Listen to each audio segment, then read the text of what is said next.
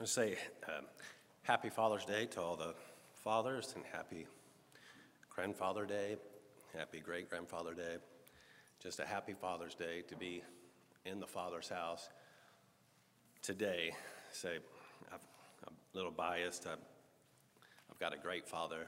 I had a great grandfather, his dad, my favorite friends in the whole world. Just good fathers.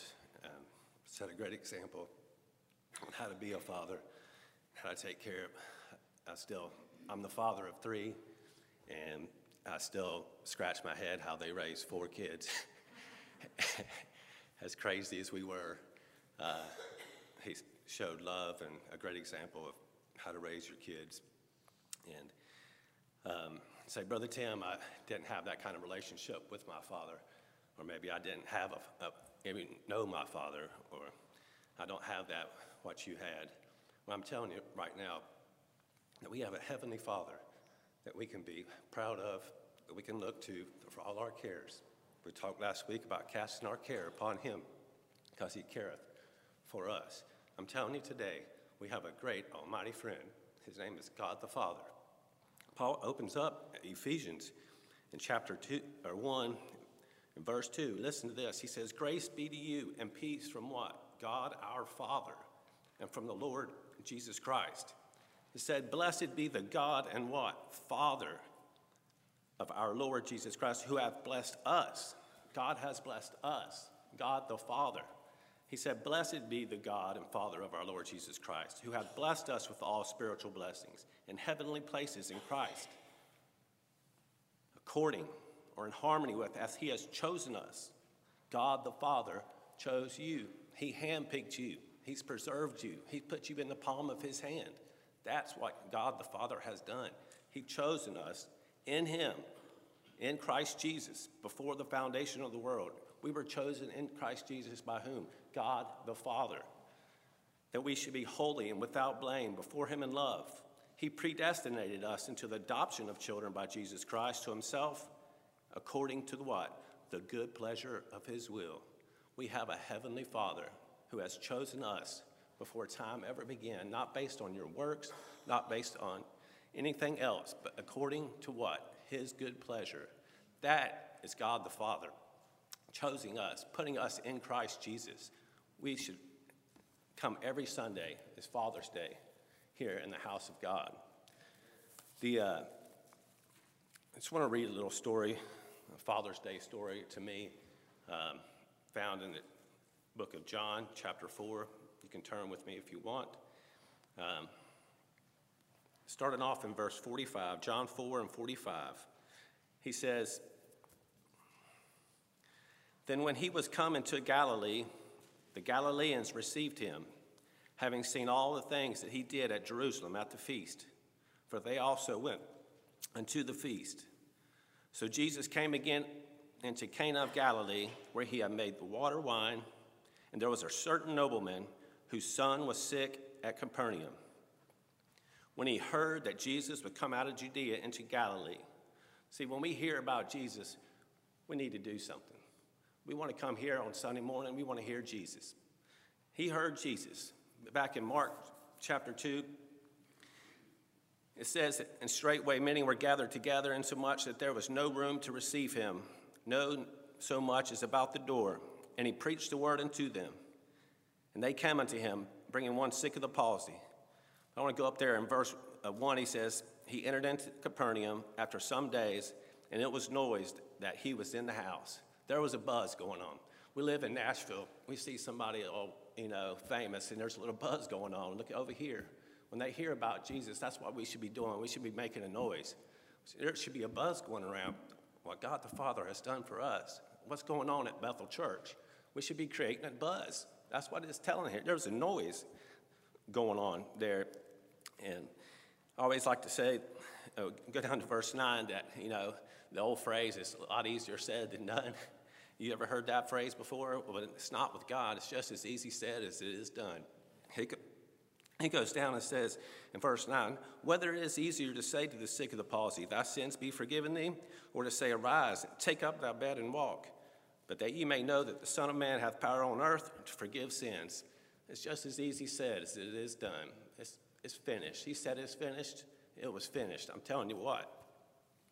We go back on, over to John chapter 4, and he says, verse 46 So Jesus came into Cana Galilee, where he made the water wine.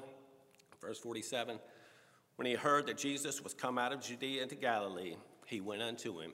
That's what we need to do. We need to go where the Savior's at.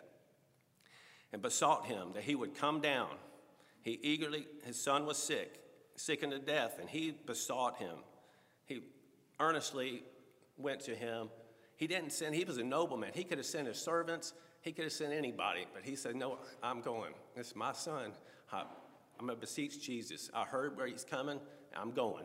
We need to hear, we need to go. And then said Jesus unto him, Except ye see signs and wonders, ye will not believe. The nobleman said unto him, Sir, come down, my, ere my child die. He didn't reason with Jesus saying about signs and wonders. He just said, Sir, come down. He gave him the authority. Sir, one of the things that uh, my littlest one, Mitzi Jane, she's good at everything, but I cannot get her to say yes, sir, and yes, ma'am. I tell you what, that's it. she can do about anything. She's smart as a whip, but yes, sir, and yes, ma'am, a regular like that, no, I tell you. he said, Sir, come down. My child die. See, he's thinking, he's got the faith and the uh, the great physician, but he's only faith is he has to come to where the child's at. God could, he could uh, healed him right then and right there, but his faith went as far as he needed Jesus to come to where his son was. He said, Sir, come down, my ch- ere my child die. Jesus said unto him, Go thy way, thy son liveth. That's the story of the gospel. He's alive. He's alive. Go thy way, thy son liveth. And the man believed the word that Jesus had spoken to him, and he went his way. You know, Peter and them were fishing all night. They toiled all night, caught nothing. Professional fishermen all night. The Lord told them to cast into the deep. He said, We've cast all, we've fished all night and caught nothing. Nevertheless, at what? Thy word. They went out, and you know what happened from there. They took in more fish than the boat could handle. Why? Because he listened to the word. He believed the word that Jesus had spoken to him, and he went his way. His son was alive. He went. He believed. He went. And as he was going down, his servants met him and told him, saying, Thy son liveth. He just got the good news from the Savior. He believed it. It was certain. Now here these people come when the son got better. Now he's fixing to get some more good news. Everybody's happy. He's happy. His son liveth. Then inquired he of them the hour when he began to amend. And they said unto him, Yesterday at the seventh hour the fever left him. So the father knew that it was at the same hour, in the which Jesus said unto him, Thy son liveth. And himself believed, and his whole house, his whole house believed. Joshua said, It's me, my house. We will serve the Lord. That's what a good father is going to do. He's going to put uh, the Lord first. Him and his house will serve the Lord. That needs to be done by me and by any father who has children in the house or out of the house. His house, the Father's house. In my house, we will serve the Lord. This is again the second miracle that Jesus did when he was come out of Judea into Galilee. It was a great day. His whole house believed. His son liveth. What a great day. What a great Father's Day gift know his son liveth. When he left, he didn't know if he was going to live or, or die, but he was going. When he met with the Savior, he knew where the great physician was, he knew where the help was. Nobody could help him, his son, recover. So he went. He didn't send anybody, he went himself. That's what we need to do. We need to get up and go when we hear the good news. We need to make a noise. So only we'll be saved, uh, not eternally, obviously, but there's a salvation knowing and listening to the word and doing what God has said. And there's a belief.